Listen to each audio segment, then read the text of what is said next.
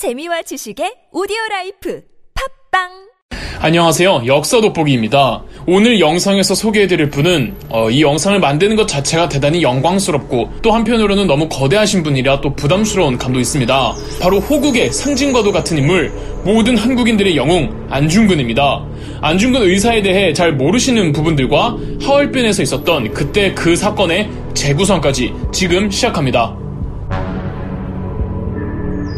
안중근은 황해도 해주 출생입니다. 할아버지가 굉장히 재산이 많은 미곡상이었습니다. 장사도 잘 되고 가지고 있는 땅도 많은 대지주였죠.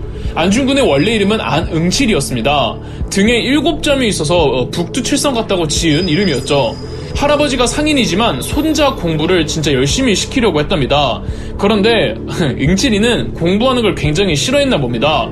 조금도 가만히 있질 못해서 어, 보다 못한 할아버지가 엉덩이 좀 무겁게 가만히 앉는 법 좀 배우라며 이름을 무거울 중에 뿌리 근을 써서 이름을 안중근으로 개명해버린 겁니다. 안중근 스스로도 할아버지 때문에 어려서 공부를 열심히 해야 했지만 할아버지가 돌아가시곤 진짜 공부를 안 하긴 했다. 사냥만 했다. 고 회고할 정도였습니다. 이렇게 보니까 이런 위대한 분도 되게 친근하게 느껴지죠. 안중근 스스로도 인정했듯이 안중근은 공부보다는 이 사냥이나 운동을 되게 좋아했습니다. 집안 자체가 어, 갑부 집안이다 보니까 아버지 안태후는 이 포수도로 꾸려진 자체 병력이 있었는데 어린 안중근은 이 포수 삼촌들과 어울려 다니며 총 다루는 법을 배웠고 안중근은 어린 나이에도 어, 사격에 엄청난 일가견이 있었다고 합니다. 화승총으로 동전까지 맞출 정도였다죠. 사격 신동이었던 거죠. 안중근이 아직 10대였을 때 한국에서는 이 동학 농민운동이 일어납니다. 안중근의 고향이었던 해주에서도 남부지방처럼 크진 않지만 많은 동학도들이 황해도에 이 자체적으로 전쟁을 하고 있었고 안중근의 아버지 안태후는 자체 병력을 데리고 관군을 지원하겠다며 동학군과 전투를 벌이는데 안중근도 참전하여 공을 여러 번 세웠다고 합니다. 그때 안중근의 아버지 안태훈이 따로 숨겨두었던 10대 청년의 동학도가 있었습니다. 엄연히 체포해서 압송해야 하지만 뭐 어린 청년이라 마음이 불편했는지 뭐 아니면 같은 해주 사람이라 그래서 그랬는지 왜인지는 아직 잘 모르겠으나 아무튼 안중근의 아버지가 그 청년 동학도를 숨겨주면서 이 청년은 무사할 수가 있었는데 이 청년이 바로 김구입니다. 이때 처음으로 10대 안중근과 김구가 만났던 거죠. 그리고 이맘때쯤 안중근이 어, 김아려 여사와 혼인을 하기도 했고요. 동학농민운동 이후 안중근 집안은 아버지의 뜻에 따라 천주교에 입교했고 안중근은 세례를 받는데 세례명이 토마스였습니다. 안중근의 호 도마도 토마스에서 따온 거죠. 안중근은 다니던 성당의 총무 역할도 하고 일종의 복권회사 비슷한 체표회사를 운영했던 걸로 보면 심지어 10대 후반 나이에 할아버지 영향인지 장사나 사업 운영에도 소질이 다분했던 것으로 보입니다. 또 한 번은 이런 적도 있었습니다. 안중근의 아버지 안태훈이 몸이 좋지 않았는데 이 황해도 안하게 실력 좋은 청나라 의사가 있다는 정보를 듣고 가서 진료를 받습니다. 다만 안태훈이 이제 중국어를 못했기 때문에 한자로 필담을 대화를 하는데 뭐 때문인지는 모르겠지만 필담을 주고받는 과정에서 오해가 좀 있었나 봅니다. 느닷없이 청나라 의사가 일어나 안태훈의 가슴을 발로 차버린 거죠. 이 이야기를 듣고 화가 난 안중근이 친구들을 데리고 가서 그 의사를 반 죽여놨다고 하죠. 1905년 을사 조약이 체결됩니다. 우리나라의 외교권이 박탈된 사건인데 이를 두고 안중근은 나라를 위해 일을 해야 겠다고 다짐을 합니다. 처음엔 중국 상해에서 단체도 만들고 준비를 뭐 해보려고 하는데 상황이 여의치 않고 아버지까지 돌아가시자 일단은 고향에서 뭐 학교를 만들어 교육에도 힘쓰고 대구에서 시작한 나라의 빚 갚기 모금운동 일명 국제보상운동에도 참여를 했습니다. 그러나 상황이 점점 암담해지고 국가의 전망이 누가 봐도 위태로워지자 안중근 성격상 평범한 길로는 국가를 지킬 수 없다고 판단해서 강원도와 황해도에서 의병으로 활동하다가 의병보다는 아예 직접 의병 단체를 조직하는 게 낫겠다 싶은 안중근은 1907년 연해주 오늘날의 블라디보스토크로 넘어갑니다. 여기에는 원래 오래 전부터 우리 동포들이 살고 있어서 조선인 타운도 조성되어 있었거든요.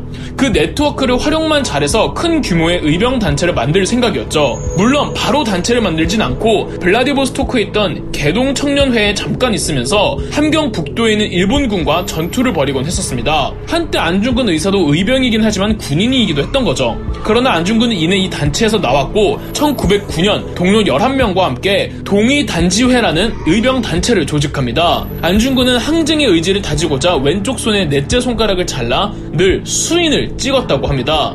정말 의지력이나 행동력 그리고 추진력은 진짜 평범한 사람들보다는 확연하게 남달랐죠. 그리고 이해에 1909년 이토 히로부미가 러시아 재무장관과의 회의 때문에 하얼빈으로 온다는 정보를 알고 지내던 한 기자로부터 듣습니다. 블라디보스토크랑 하얼빈이 그렇게 멀지가 않단 말이죠. 안중근은 이토 히로부미를 제거하기로 마음을 먹고 하얼빈으로 향합니다.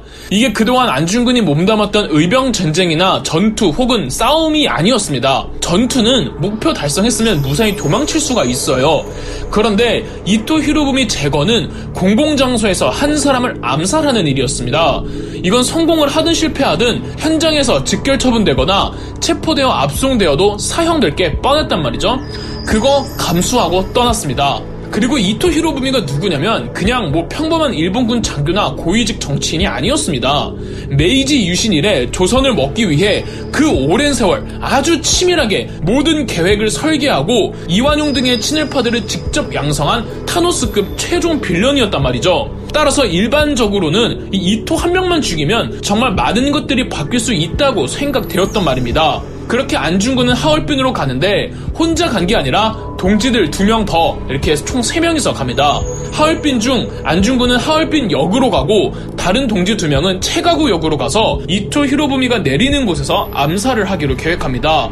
그런데 체가구 역에선 러시아 경찰들의 검문을 받아 그 두 명은 체가구 역으로 가지 못했고 안중근 혼자만 하얼빈 역에서 대기하고 있었죠. 이토는 러시아 재무장관과 기차 안에서 이야기를 나누고 있었고 10월 26일 오전 9시 뭐 딱히 스케줄은 없지만 러시아 군인들의 사열을 받아야 한다고 해서 이토가 하얼빈 역에서 하차합니다. 사열을 받고 다시 이토가 기차 안으로 들어가려는 순간 대기하고 있던 안중근이 반자동 권총을 꺼내 이토 히로부미를 향해 정확히 세 발을 명중시켰고 옆에 있던 비서관, 하얼빈 주재 일본 영사, 그리고 철도 고위주관 3명을 추가 사살합니다. 직후 이렇게 세 번 외치죠.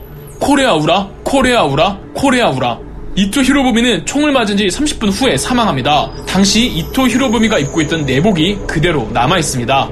안중근은 현장에서 러시아 경찰들에게 체포됩니다. 이 소식은 삽시간에 아시아 전체에 소문이 퍼집니다. 죽은 사람이 무려 이토 히로부미인걸요. 러시아에서 털을 닦아놓았던 독립운동가 최재형은 어떻게든 재판을 러시아에서 받게 하려고 했답니다. 그러나 일본 측은 자기들 멋대로 재판을 처리하려면 일본 법원이 좋다고 생각해서 지금의 다른 시인 리순 감옥에 수감시키고 거기에 있는 일본 법원에서 재판을 받게 합니다. 국내에서는 유능한 변호사를 고용하자며 모금운동이 전개됐고 심지어 외국인들조차 안중근을 개인적으로 모르는 변호사들도 안중근 변론을 자청했으나 일본의 압력으로 모두 거절되고 일본인 변호사를 붙여줍니다. 이후 몇 개월에 걸쳐 안중근은 재판을 받았는데 이 재판장에서 안중근 스스로 변론한 이토 히로부미를 죽여야 하는 이토 히로부미의 죄 15가지를 읊은 게 굉장히 유명하죠.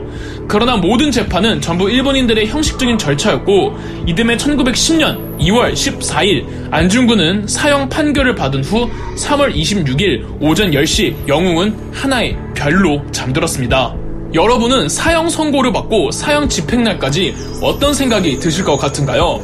아무리 그 행동이 의롭고 떳떳해도 저라면 좀 무서울 것 같습니다. 그런데 안중근 의사는 선고 이후 집행 날까지 계속 한반도의 미래와 아시아 전체가 나아가야 할 방향에 대해 당신의 생각을 옥중에서 글로 남깁니다. 이게 동양평화론입니다. 비록 사형 집행날까지 완성을 하지 못해 동양평화론은 미완의 글로 남아졌지만 과연 안중근 의사의 사상은 매우 깊고 넓음에 감탄하게 됩니다. 서양 제국주의 국가들의 아시아 진출로 인해 아시아의 국가들이 고통을 받고 있는데 아시아 즉 동양 전체의 평화를 위해 서양과 동양 사이 힘의 균형이 이루어져야 하고 그를 위해선 한 중일이 각기 독립된 나라로서 힘을 합쳐야 한다는 겁니다. 일본을 무작정 적으로 규탄해야 할 대상으로만 묘사하지 않고 한중일이 다 함께 손을 잡고 나아가야 한다는 사상으로 어, 다만 현재 일본이 지금 정신 못 차리고 서양 편에 섰으니 본인의 의거가 일본인들을 올바른 길로 각성하길 바란다는 내용이었죠. 그러나 안중근이 죽은 그 해에 일제강점기가 시작되죠. 안중근의 친모 조마리아 여사는 아들의 사형 선고가 내려지자 아들은 죄가 없으며 떳떳하고 정의로운 일을 했기 때문에 어, 재판을 받는 자체가 말이 안 된다며 항소를 거부했고 안중근도 받아들입니다. 이후 조마리아 여사는 블라디보스토크와 상해를 오가며 독립운동가들의 도움을 받는 동시에 그들에게 할 수 있는 지원을 아끼지 않았고 많은 독립운동가들이 조마리아 여사를 따랐다고 합니다. 안중근의 첫째 동생 안정근은 독립운동에 몸을 남아 이 대한민국 임시정부 소속으로 있었으며 막내 동생 안공근은 김구와 함께 독립 전쟁을 지휘했습니다. 장남 안문생은 안중근 가족을 벼르던 일제에게 어린 나이에게 독살당했습니다. 그래서 안중근과 김아려 여사 사이에는 아들 안준생과 딸 안현생만 있었는데 일제 강점기 말에 이토 히로부미의 아들에게 아버지를 대신해 사죄한다며 사과를 한 이후 이토 히로부미의 사당이었던 방문사에 가서 참배를 합니다. 아마 일제의 강압과 협박이었던 듯합니다. 참고로 이토 히로부미의 사당이 있던 곳엔 지금의 신라 호텔이 들어섰습니다. 이 방문사는 대부분 철거되었는데 그 대문만은 남아 이 신라 호텔의 입구로 사용되고 있습니다. 지금 장충당 공원에 가시면 방문사터 그러니까 신라 호텔이 다 보이는데 개인적으로 어, 장충단 공원에 신라 호텔 방향으로 총을 겨누는 안중근 의사 동상을 만드는 건 어떨까 좀 생각을 듭니다. 어, 마지막으로 안중근 의사가 거사 직전 남겼다는 장부가를 소개해드리며 저는 물러나겠습니다. 그럼 역사 돋보기였습니다. 장부가 세상에 처음에 그 뜻이 크도다. 시대가 영웅을 만드는가? 영웅이 시대를 만든다. 북풍은 차가워도 내 피는 끓는구나. 강계한 뜻으로 한 번 가면 기필코 이 쥐새끼 같은 도적을 죽이고 말리라. 우리 동포여, 우리들이 힘들인 인물을 잊지 마소서. 만세 만세, 대한독립 만세. 영상 재미있으셨다면 구독과 좋아요, 알림 설정까지 해주시면 감사드리겠습니다.